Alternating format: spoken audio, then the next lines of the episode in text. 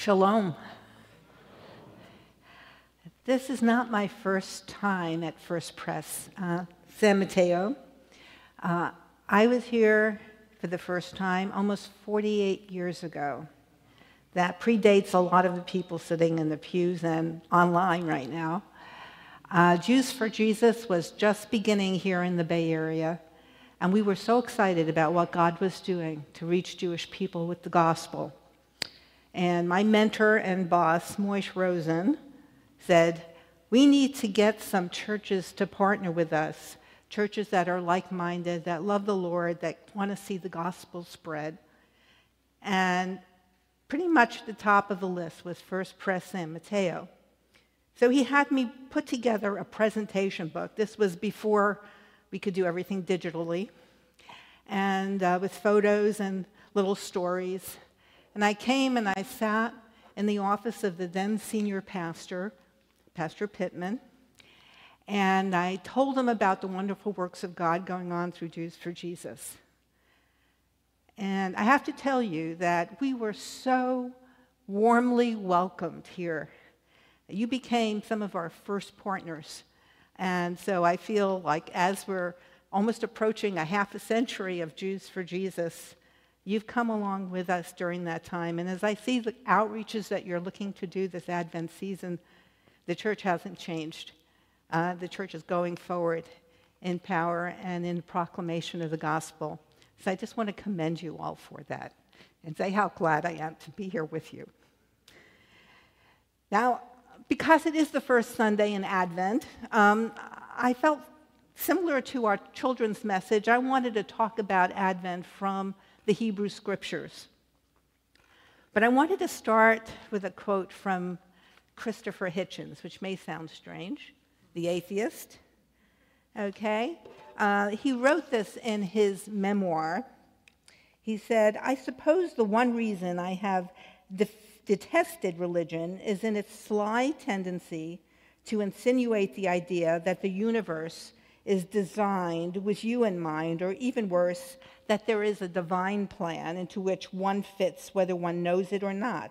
This kind of modesty is too arrogant for me. Well, I think we have a statement back to Christopher Hitchens and those who think like him. Um, this is the first Sunday of Advent. And I want to talk about how we know that there is a divine plan. The Bible isn't fictional, it's just not a historical narrative that Jesus did come and he dwelled among us. And this month we focus on the one who came, and he did so with you and I in mind. Uh, Augustine, the famous fourth century uh, bishop from North Africa, was uh, quoted as saying, The New Testament is the old uh, concealed, and the Old Testament is the new revealed. In other words, what we learn about Jesus in the New Testament, the virgin birth, uh, his birth in Bethlehem, the rejection of his contemporaries, which were basically my Jewish people, his atoning death, and his resurrection, his being the Son of God, it's all there in the Old Testament, in the Hebrew Scriptures. But if you read the New Testament, you shouldn't come, it shouldn't come as a surprise to you or me. Jesus himself says in John 5 to a group of religious Jewish leaders, you diligently possess, uh, you diligently study the, the scriptures because you think in them you possess eternal life. These are the scriptures that testify of me. And then he went on to say, If you believed in Moses and the prophets, you would have believed in me, for they spoke of me. Now, when we look at the four Gospels, we find the Bible repeat, repeating a phrase again and again.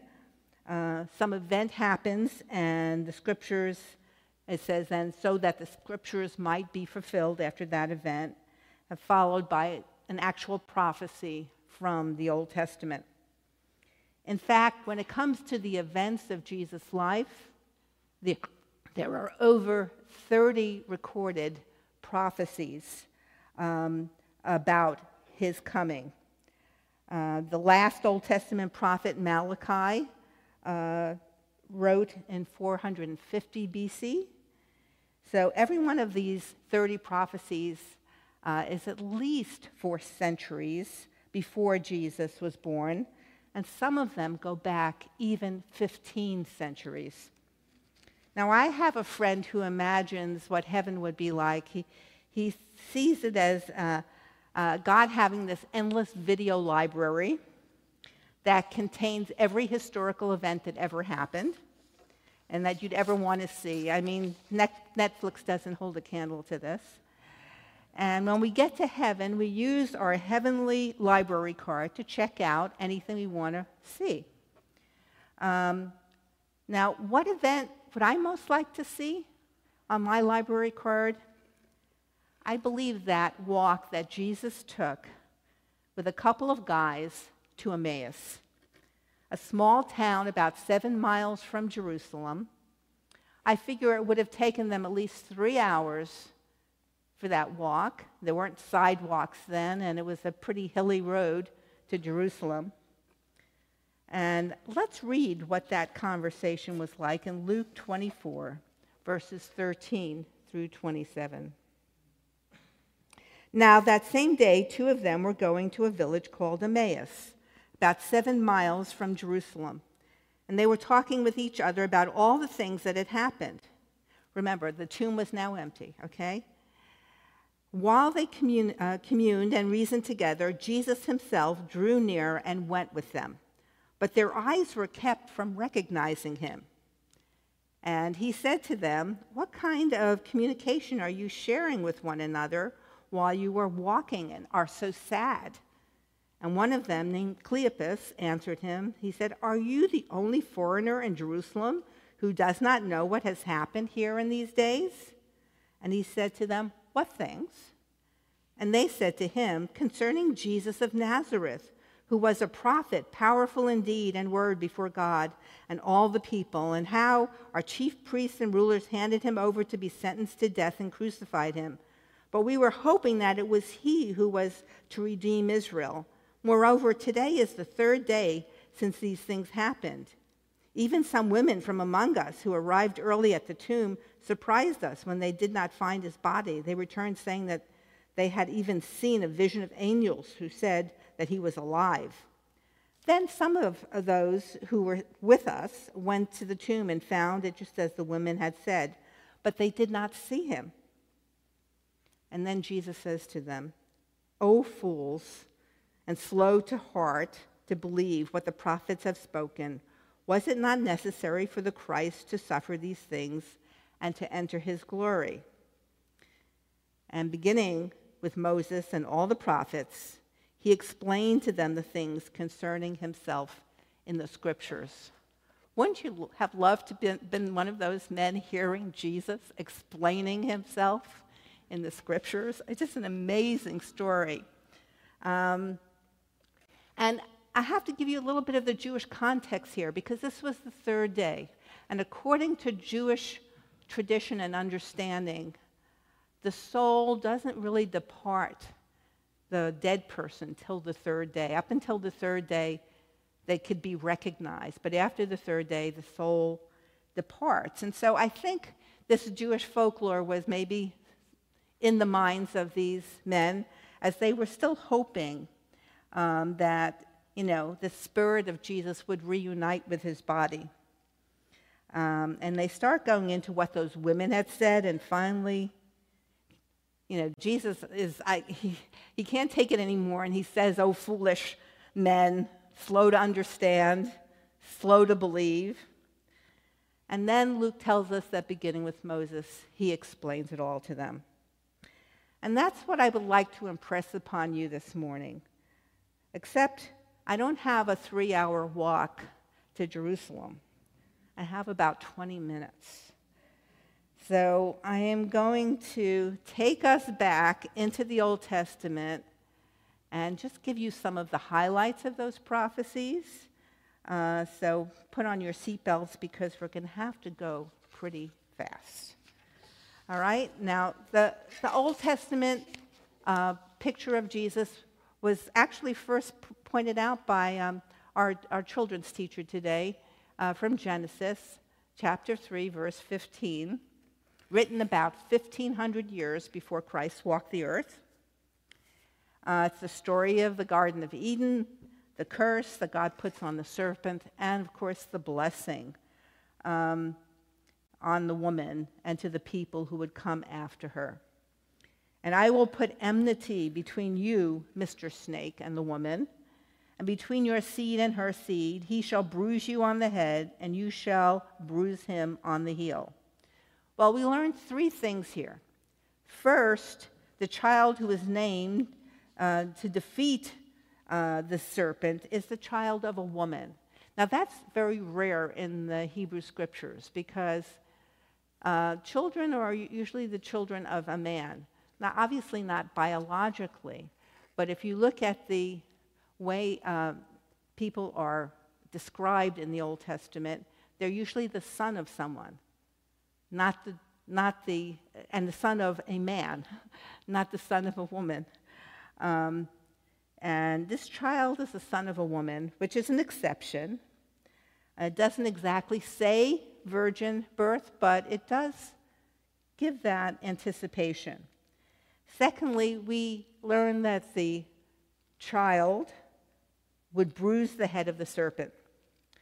And this is a picture for us of conquest and of victory. You know, you may, may remember the Mel Gibson movie, The Passion, uh, where he symbolized that moment when he crushed a snake uh, in the Garden of Gethsemane. You know, a snake emerges from beneath uh, the, the, uh, the devil's um, foot and it slithers over to Christ and he's intensely praying. And he doesn't seem to take note of the serpent until it's directly beneath him. And then he suddenly stands and he stomps and the serpent's head is under the foot. The third thing we learn about this passage is that the son would be wounded in the heel. And what kind of Messiah gets wounded in the heel? Only one who is hung on a cross. We move on to another major prophecy, Deuteronomy 18, verses 18 and 19, written about 1500 BC as well where God tells Moses, I will raise a prophet from among your countrymen like you, and will put my words in his mouth, and he shall speak on them to all that I command him. It shall come about that whoever will not listen to my words, which he shall speak in my name, I myself will require it of him. Now, in Judaism, Moses was always thought of as the greatest prophet. I grew up believing that back in my uh, home neighborhood in Brooklyn, New York. We had a, um, uh, a wall that people put graffiti on even back then. And I remember someone wrote, Moses saves. No, Jesus saves, Moses invests. That's what it said. I didn't quite understand that. But I did know Moses was our greatest prophet. Um, and yet, Joshua even knew that Moses wasn't the greatest prophet because we know at the end of Deuteronomy it says um, that since that time no prophet has risen uh, in Israel like Moses. Uh, so Joshua was kind of saying, listen, it's not me, folks, but wait, wait a while. There's one that, that is to come. And of course, when John the Baptist came out on the scene, uh, again in his prophet garb and his prophetic voice, the Pharisees came to him and said, Are you the prophet? Are you the one? And he said, No, but there is one coming after me who is greater than me. And the Torah points to that one in the New Testament as Jesus, Yeshua. There's also prophecies about the coming Messiah in the prophetic writings. Uh, in Micah 5:2, we talk about Bethlehem. Um, uh, but as for you, Bethlehem Ephratah, uh, though little uh, among the clans of Judah, from you one will go forth for me to be ruler in Israel. His goings forth are from long ago, from the days of eternity. Uh, now, in the 8th century before Christ, Micah writes that a coming ruler would come to be born in Bethlehem, Ephrata. There were several Bethlehems, like Bethlehem, Pennsylvania, Bethlehem. Anyway, but that was the, this was a little Bethlehem. And uh, yet, this was also the birthplace of King David, uh, the ancestral home of the king, from whose family the Messiah would come. But know what else Micah has to say here. He says that the one's beginnings are from long ago, from days of eternity. Um, the words here are stronger in the Hebrew than in the English. And Mikadem means from the east, from uh, the before the sun rises in the east, or eternity past. And Mime Olam means from days of eternity. Who is the eternal, eternal one? Well, that can only be God, right? So, how does God take on flesh and is born? In Jesus, our Messiah. And then, probably the most uh, striking of the prophetic writings about Jesus comes in Isaiah chapter 53, uh, written around 725 BC. And this prophecy is clearly a one chapter description of the Messiah in the Old Testament, maybe in the whole Bible, and very important for those who are interested in talking to Jewish people about Jesus. Now, those seeking to find the truth in the Messiah. Uh, if you have Jewish friends or family, and you ever have a chance to just share one Bible passage with them, I really would suggest Isaiah 53. Uh, the prophet describes a suffering servant who gives his life as a guilt offering for many. It describes him as someone who would be rejected and hated, though he had done no wrong, but through whose death our sins are forgiven. It even hints that he would be raised from the dead. We read in Isaiah 53 after the suffering of his soul, he would see the light of life. Uh, the problem my people face today is the same as that faced by the disciples, and it's the same that's faced by our world in general. Israel was not waiting for a suffering servant, Messiah, to come. They wanted a triumphant king like David. They wanted someone who was going to right all the wrongs, place Israel back in her rightful position. And today, I think people have this hope that maybe there is something out there, something better that is to come. But it is all misplaced when it's not in the person of Jesus. The New Testament writers came to understand the purpose of Jesus' first appearance, his first advent, and quoted this chapter to explain it for the rest of us. And then I just want to give you um, one um, more prophecy. Um, and there are so many I could give you, but Psalm 22, written about 950 BC. Here's the crucifixion psalm. The psalm quoted by our Messiah while he's on the cross, paying for our sins. Now, King David wrote this psalm about a thousand years before Jesus walked the earth and about 300 years before the Romans even came up with a method of execution called crucifixion. Prophetically, he wrote things that modern doctors now say are surprisingly clinical descriptions of the sufferings of those undergoing crucifixion. All my bones are out of joint. My strength is dried up. My tongue cleaves to my jaws. They pierce my hands and feet. It describes those who ridiculed him as well as he hung, who despised him, who shook their head, who cast lots for his clothing. It was the first line in the psalm that Jesus uttered Eli, Eli, my God, my God, why hast thou forsaken me? And I've heard rabbis say that Jesus actually at this point was filled with despair and confusion. That he, but they really miss the point when they think that because what Jesus was doing was pointing those present to that psalm, to the full psalm. Uh, they would be rehearsing the words of that psalm in their, in their hearts and minds as if a narrator was describing exactly what was taking place. Now, I could go on really, truly for hours about Jesus in the Old Testament. I have some, even some material on the, um, in the narthex and back in the patio you can look at. I hope you'll be interested in.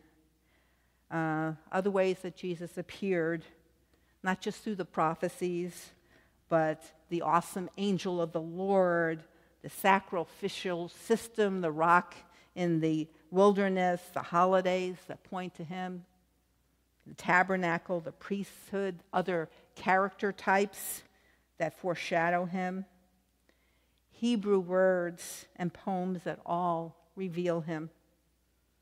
The New Testament is the Old Testament concealed, and the old is the new revealed. A research scientist and mathematician, formerly employed by the Pentagon, who researched the probability of one of this uh, and the same person fulfilling all of these prophecies, these 30 Old Testament prophecies about the Messiah, calculated that one times 10 with 100 zeros after it would be the, the likelihood that would happen. And even if these numbers are close to being right, then the idea that the Bible just got it lucky, I don't think so. It's insane. The only proposition that makes any sense is that the Bible is exactly what it claims to be, and Jesus is who he claimed to be a supernatural book from a supernatural God, giving us supernatural truth about a supernatural Messiah who, through the cross, offers us a supernatural relationship with God so that we can live a supernatural, a supernatural life that has a supernatural destination in heaven at its end. Yeah, there is a divine plan. And Jesus is at the heart of that divine plan for you and me. I mean, I'm not a mathematician, as I said, but in Science Speaks, Peter Stoner says if even 10 of the prophecies are true, that his way of uh, explaining it is, is if you took stack quarters two feet high across the entire state of Texas don't ask me why you would do that, but if you did, and you put a mark on just one of those quarters, and then you found the one with the mark on your first try, that would be as likely as, um, as these prophecies being wrong. I want to close um, by telling you you can be sure in your faith in Jesus and in the Bible. Here we are in this Advent season and we have a message that is not only true, but it's indisputable. You know, sometimes we can get so caught up in all of the extras of the season the gifts, the shopping, the what's coming at us in uh, Black Friday and Cyber Monday and all these different things that are bombarding us when we really are here as the true bearers of the reason for this season. We know the truth, and we know it with certainty because the Bible is accurate, and we have the proof, and we have Him in our hearts. You know, the odds of fulfilling that, those prophecies, one with a hundred zeros after it. Until someone can figure out how to undo that, um, I think we're sitting pretty secure in our faith. But let's not just sit. This Christmas under the stars opportunity you guys have, I think that's fantastic to be able to connect with your neighbors, um, to be able to show the love of Jesus through giving, um, uh, uh, of your substance to the Samaritan house, all the different things that are going on right here in your own community that can show the love of Yeshua, Jesus, to a world that so needs him. Um, the Chris, Christopher Hitchens can have all of the um, sarcasm and cynicism, but we have the truth. Messiah can give us opportunities to share the reason for the season right here.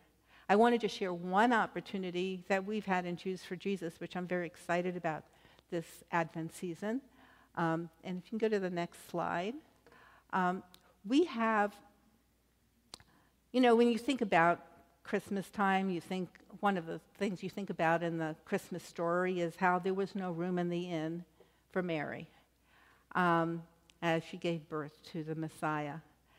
Well, we found a way of providing an inn for people who don't have room as well.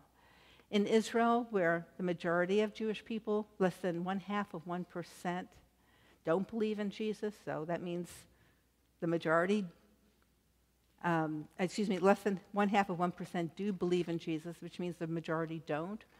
Um, we have uh, so many different areas of ministry, but one that we felt God calling us to in this past year is to deal with a lot of the hurting people, uh, particularly in Tel Aviv. And there are a lot of women uh, who are uh, addic- addicted to drugs, sex trafficked. They were living on the streets of Tel Aviv, and our missionaries reached out to them, not just with physical uh, help, but with the help of the gospel and the message of life in Jesus. But they had nowhere to go. Uh, there are some, some homes and shelters for men, but there really weren't any for women. And so, just beginning in September, we were able to find and furnish um, a house near Tel Aviv that has 10 bedrooms for us to continually take care of women uh, who are sex trafficked and get them through the initial halfway house kind of stage of things before we can get them into rehab and get them into, the, into uh, re-establishing themselves in the world. But uh, they're hearing the gospel. They get devotions every morning. They have a staff of nine trained missionaries who work with them 24 7. And, um, and we're excited about this women's shelter and so, if you want to pray for something that Jews for Jesus is doing that's a little different, um, yeah, we're, we're known probably a lot more for handing out gospel tracts on street corners, but we do a lot more than that. And, um, and if you uh, are listening online and you can see that QR code, you can, um, you can capture that and find a way of um, responding uh, to give toward the ministry of Jews for Jesus. I also wanted to, before I close, tell you that this is, I kind of feel like, I don't know if this is a good word to use in the church, but I feel it's like a trifecta weekend. Um, we have Thanksgiving, we have the first Sunday of Advent, and tonight begins Hanukkah, the Feast of Dedication, uh, where Jewish people around the world will be lighting candles and remembering uh, that festival. And uh, I brought a brand new book that we are just putting out for children on, uh, on the menorah, the missing menorah, and it's the story of Jesus in Hanukkah. And if you have children or grandchildren, you might want to pick up a copy because it's been off the press about two weeks now. So it really is brand new. Um, and lots of free literature. And uh, more than anything else, I, I want to leave you with just a challenge Jesus wants us to be his light in this world. We've lit one Advent candle. Let us be that light of that Advent candle into the community this week. Uh, and then next week, maybe we can double it, and the following week, we can triple it, and who knows what God will do. Let's pray. Lord God of Israel, we thank you for the one who came the one who came to live as someone who could understand all that we went we go through and and and Lord, uh, and live a life, Father, that would make a difference, not just for his generation, but for all eternity. Uh, we pray and thank you for this season of Advent. We pray that in all these celebrations, even in hearing Christmas carols piped into places, that people will listen to the words and recognize that the one who's come, Emmanuel, God with us, is indeed Jesus, our Messiah, for Jew and Gentile alike. In Yeshua's name we pray. Amen.